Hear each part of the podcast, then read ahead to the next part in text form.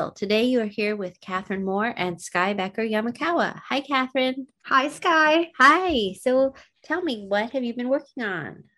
Well, I'm still plugging away at little paintings for the polka dot raven stuff. We finished up doing some haunted houses from horror movies. They're more like horror movie houses. And then we're doing ghostly inhabitants, maybe characters that are connected with those houses. And then we're going to be doing a little, we're calling it the poison garden. We might change that a little bit, but plants associated with horror movies. We're kind of getting everything together. We have to get it finished by first week of September to get stuff to the printers and, and all of that.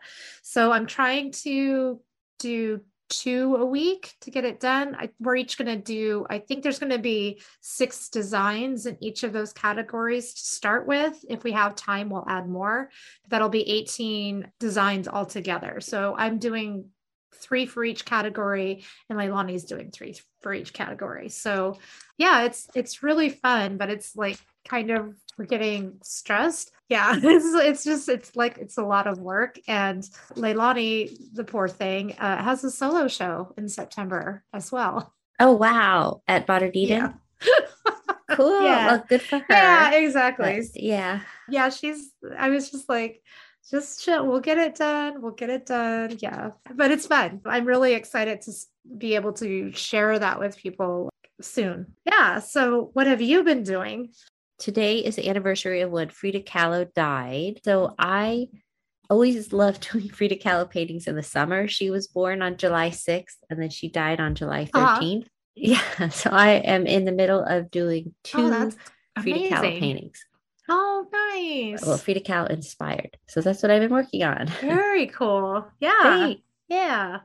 So, okay. Well, we will be right back to discuss an article that you read about creatives. Don't want to give away too much. Yeah. Hello and welcome back.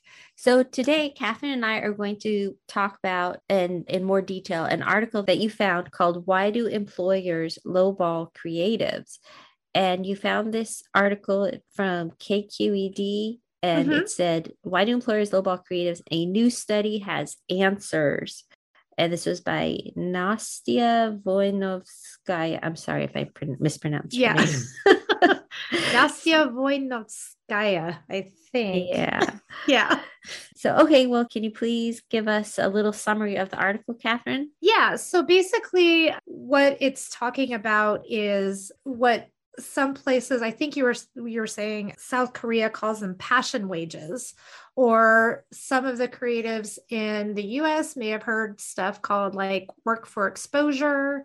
There seems to be a problem. It's mostly with the art community. I, I think the art community, and that's like all creatives, not just visual artists but also you know musicians and actors you know performing artists and stuff like that. We have this thing in our careers where you'll be approached by people to to do work for them and they'll either pay you ridiculously low wages or they'll have you what you know what they call work for exposure. It's like oh we're a big company and you know you can you can just do it. And they're finding that it kind of trickles into other areas as well. And it comes down to workers being passionate about their work. And there seems to be like this for whatever reason this disconnect where an employer thinks well if you love what you're doing then you don't mind doing it. So you're okay doing it for free or doing it for little money. And the article kind of talks about that and why that is. We'll kind of get into that, but that's that's basically what it is. And we're going to kind of talk about how maybe to combat that a little bit. I thought when I read, I thought, what exactly does the statement mm-hmm. mean? You know, why do employers lowball mm-hmm. creatives? And the article, like a sentence later, immediately drops creatives and refers to them as mm-hmm. passionate mm-hmm. workers. So I thought, okay, passionate workers, the passion concept, what does that mean? They're more, they say that passionate workers are more likely to be taken advantage of. But what is a passionate worker besides a creative?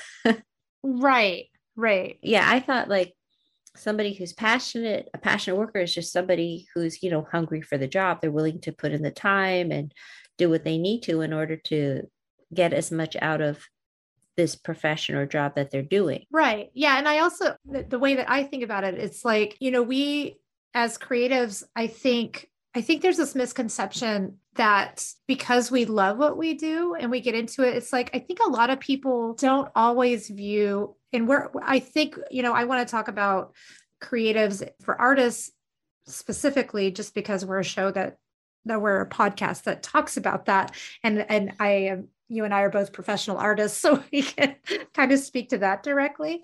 But it's like I think people tend to view the arts as it's something relaxing, it's something fun. We enjoy doing it. We've been doing it our whole lives. Like even when we were little, we used to draw all the time and paint all the time and stuff like that. So it's kind of this thing. It's like, so you don't need to get paid for that. You know, you why? You know, they don't view it like they do someone that's running around answering phones or going into meetings or on the computer all the time. I, I, just think it's viewed differently. And so I it's just like a passionate worker to me is someone that loves what they do. But just because you love what you do doesn't mean you shouldn't be expected to get a fair and livable wage for it. Right, right. Which which kind of, you know, this article goes into. Yeah it, according to the internet, right, a passionate person is enthusiastic, caring, and committed above their cause about their causes and interests. Employees who are passionate about their jobs will naturally produce higher quality results and always strive for improvement. Mm-hmm. And on the one hand, passion for one's work can lead to greater satisfaction. But there was a research, I guess, in the Journal of Personality and Social Psychology. It said understanding contemporary forms of exploitation attributions of passion serves to legitimize the poor treatment of workers. right. Yeah. so they did eight different studies in 2,400 participants and found that managers thought it was acceptable to ask people who were passionate at their job to work extra hours for no additional pay, sacrifice sleep, family time, and take on demeaning tasks that were not within their job description mm-hmm. because they were passionate. And some of the professions of these 2,400 participants were artists, animal trainers, social workers, ecologists. I think mm-hmm. teachers were even on the list. Yeah, I think teachers do. You know, I have uh, two teachers in my family. And I mean, if you are a teacher or if you have a family member that's a teacher, during the summer, and it's always like, oh, you get summers off. I was like, they are working like they're getting the classroom ready or they're you know preparing for the following year or they're getting their lesson plans together they're doing work that they are not getting paid for at all. And it's like oh but you love doing it. Right. So they expect you to. I think i even remember like i worked retail and i won't i won't say the company i won't call them out but they did actually have a lawsuit filed against them after i left the company. As a store manager, it's supposed to be like it's a really cool place to work and you love your job here and it's great. And during the holidays, store managers who were salaried, so we didn't get, you know, overtime pay or anything like that. We were required to work 48 hours a week during the holidays. Oh, wow. Yeah, we had a full day we never got paid for. Because I said, oh, well, you know, I think they were thinking, we'll just love being there and we'll love doing it. And I was like, the last place I want to be is in my store for an extra day during the holiday. Right. But yeah, yeah. But it was it was for it, it wasn't like the whole time, but there was I think there was four weeks. It was always around Christmas and like Thanksgiving that we were required to be in there. Wow. For an extra, yeah, eight hours during those weeks. It was crazy. But yeah, I mean, I've, have you ever had someone approach you and ask you to create something for them and expect you just to do it without a lot of pay or no pay. Oh, that seems to be uh, the name of the game. the name of the game, right? I don't. I just chalked it up to people not understand. Well, there's a few things. One is that art is subjective, right? So mm-hmm. it's hard for people to understand who are artists or actually have experience in creating artwork it's hard for them to understand how long it might take you and everything that's mm-hmm. involved. Right. So that's one part of it. And then the other part is that art is subjective. Like uh, mm-hmm. I had some family members who commissioned a, a, sculptor to do a sculpture of one of their dogs. She did animal sculptures and she did. And my family member was extremely offended by it and they returned it to the artist and it was a commissioned piece oh no. And she took it back and she she had i think she had a contingency in her contract that she would only keep a small portion of the payment that they the initial payment but she gave it all back and she said no it's fine it's fine and she took the sculpture. And it's what like she just did that for free I felt really bad for the artist. yeah, for sure. And yeah, yeah, that you know, it was my failure. I didn't want to like say to them that wasn't right what you did. Right, right.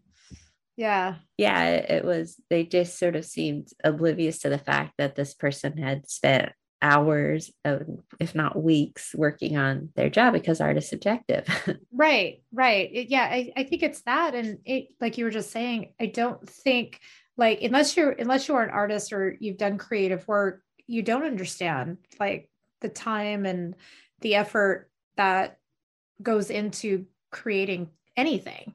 Yeah. right. you know? And, and people might they might be able to relate to it on a very rudimentary level in terms mm-hmm. of like, yeah, I was in kindergarten, I colored with crayons. Come right. on, right? Exactly, exactly. or they, you know, or they, you know, it's like, oh, I I took a class and I painted something in three hours, and you've been doing right. this long enough. And there was there's a great video out there, and it's by he's by a graphic designer. He actually goes into companies and he talks about this, but he talks to people in corporations saying, you know, what are you paying for? Like, what's your budget and, and what are you paying for? And the guy's like, well, I don't want to give you, you know, X amount of money if you can just do something in a half an hour. He was like, you're paying me that money so I can get it done in a half an hour. He's like, because my experience and my work has brought me to the point that I can do this effectively and quickly for you to get it done. And it's going to be great.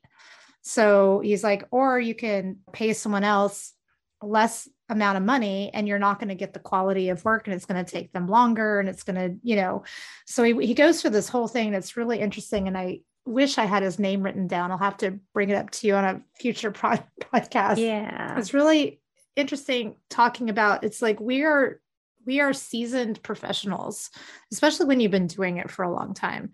And so there's people out there is like oh why do i have to pay this much money for something you love to do like you'll do right. that in your free time. So why should I have to pay, pay you extra money? And and I know that in the article, you know, Kay explains that there's a common misconception that if someone loves their job, they would prefer to work instead of doing other activities that contribute to a fulfilling life um, which he says can be a slippery slope.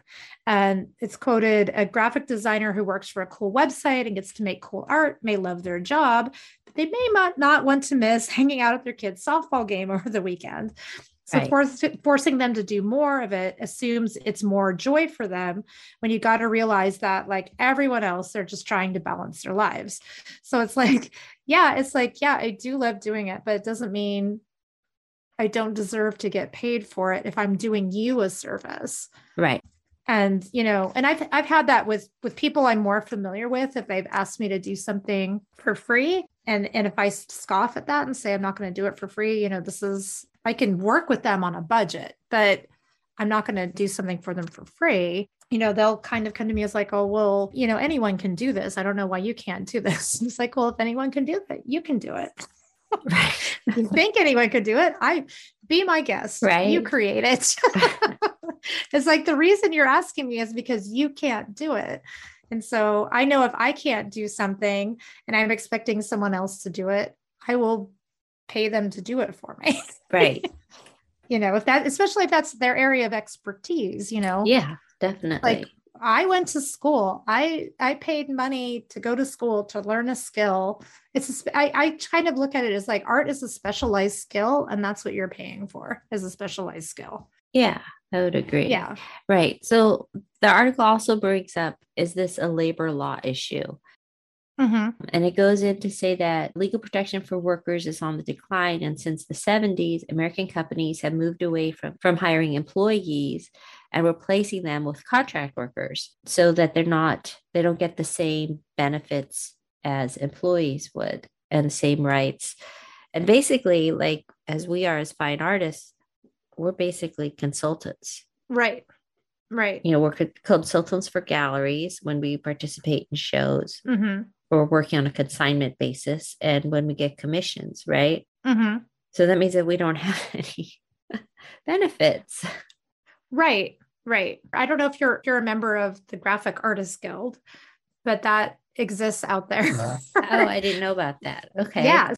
This is something, I mean, this goes back to my college days, which is one of the reasons I loved my college is because we had to learn all about the Graphic Artists Guild and what it is. And they're not quite a union. They actually voted in 2014 to the membership voted to change it to a trade association. It's not a union.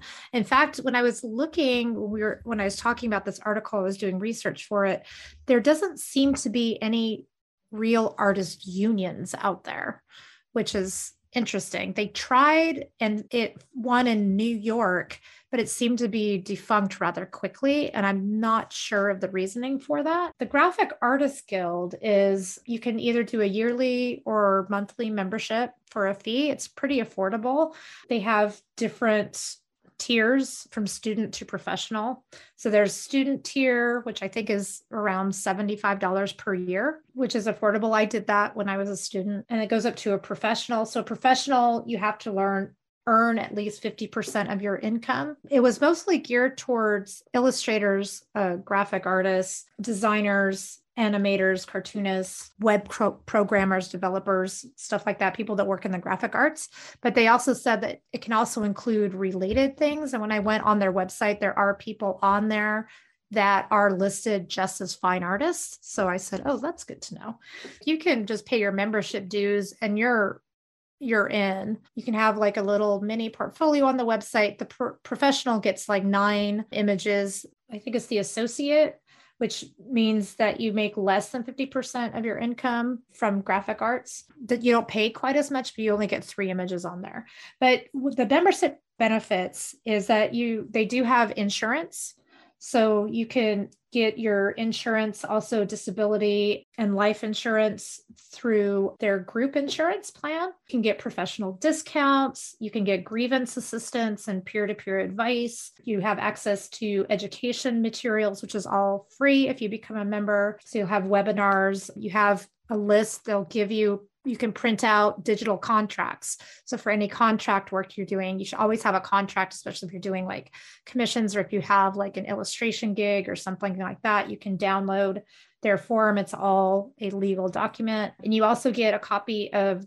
their handbook of pricing and ethical guidelines, which is invaluable for people that are learning to price their work. And that also usually comes with like a list of different like art directors and stuff you can submit to. I used to get that every year. You, then you have your portfolio page, and they also have a legal referral network. It's really cool. If you haven't checked it out, I would suggest checking out the Graphic Artists Guild. But they've been around since 1967. So, and they're also an advocacy group that they help to, you know, lobby for right. fair wages and to do away with stuff like exposure work.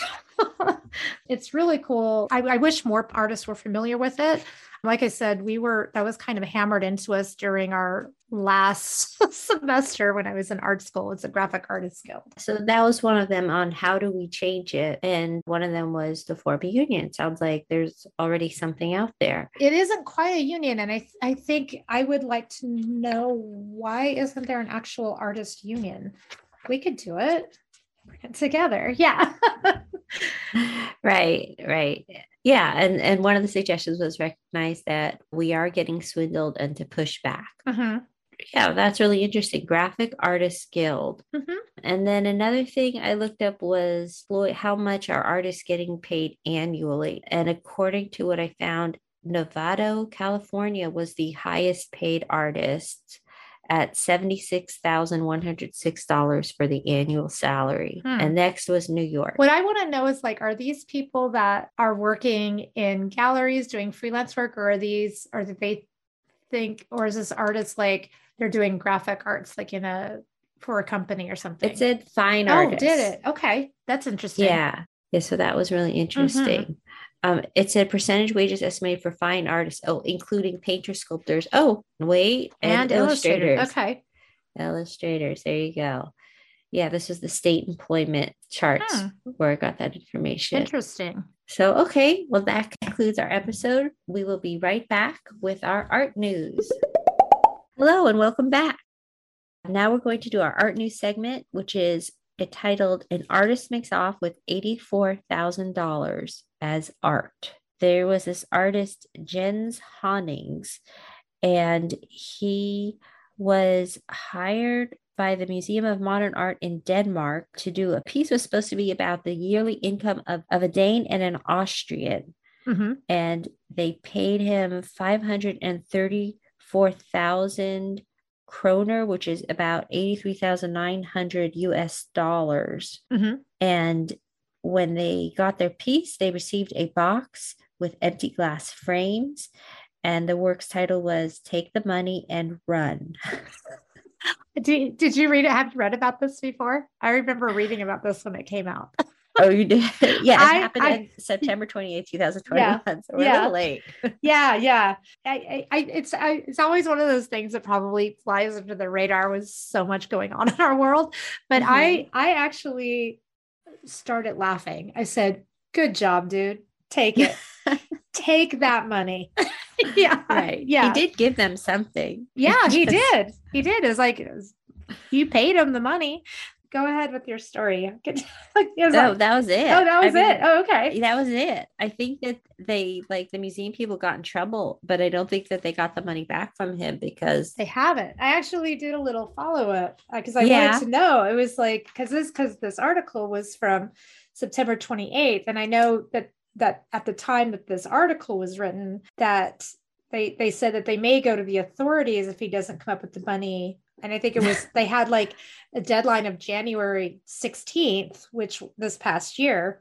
Well, I, I did look up, and the, the latest article I could find about it was from January 17th. And they said at that time it was not a police matter. However, the Kunsten Museum of Modern Art was taking legal action and bringing a civil suit. But the artist, Haaning, was still defiant and like, I'm not giving you this money back. not gonna do it. Yeah it's like I, I think like the original article i read with him what he was he was just like they paid me to do a work. I did it. And the, it, it's not a work it's not a work of art if he gives the money back. Like the whole purpose of the art oh, was right. take the money and run. Yeah yeah. Right right. It's true so he's like if i give it back it's no longer art Right. So now we have to really go into the whole the whole modern art of, you know, what is art type of thing, but it's performance art, performance but we didn't art. see the performance. Exactly. yeah.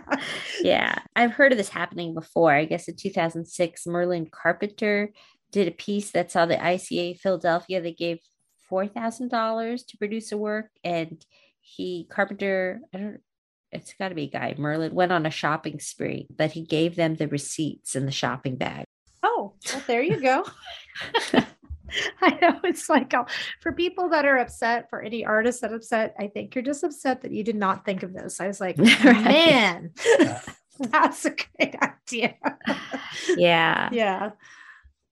Although he does have to go through a civil suit now. Yeah, that yeah. sucks. Yeah. Yeah. so, so where can we find you online, Catherine?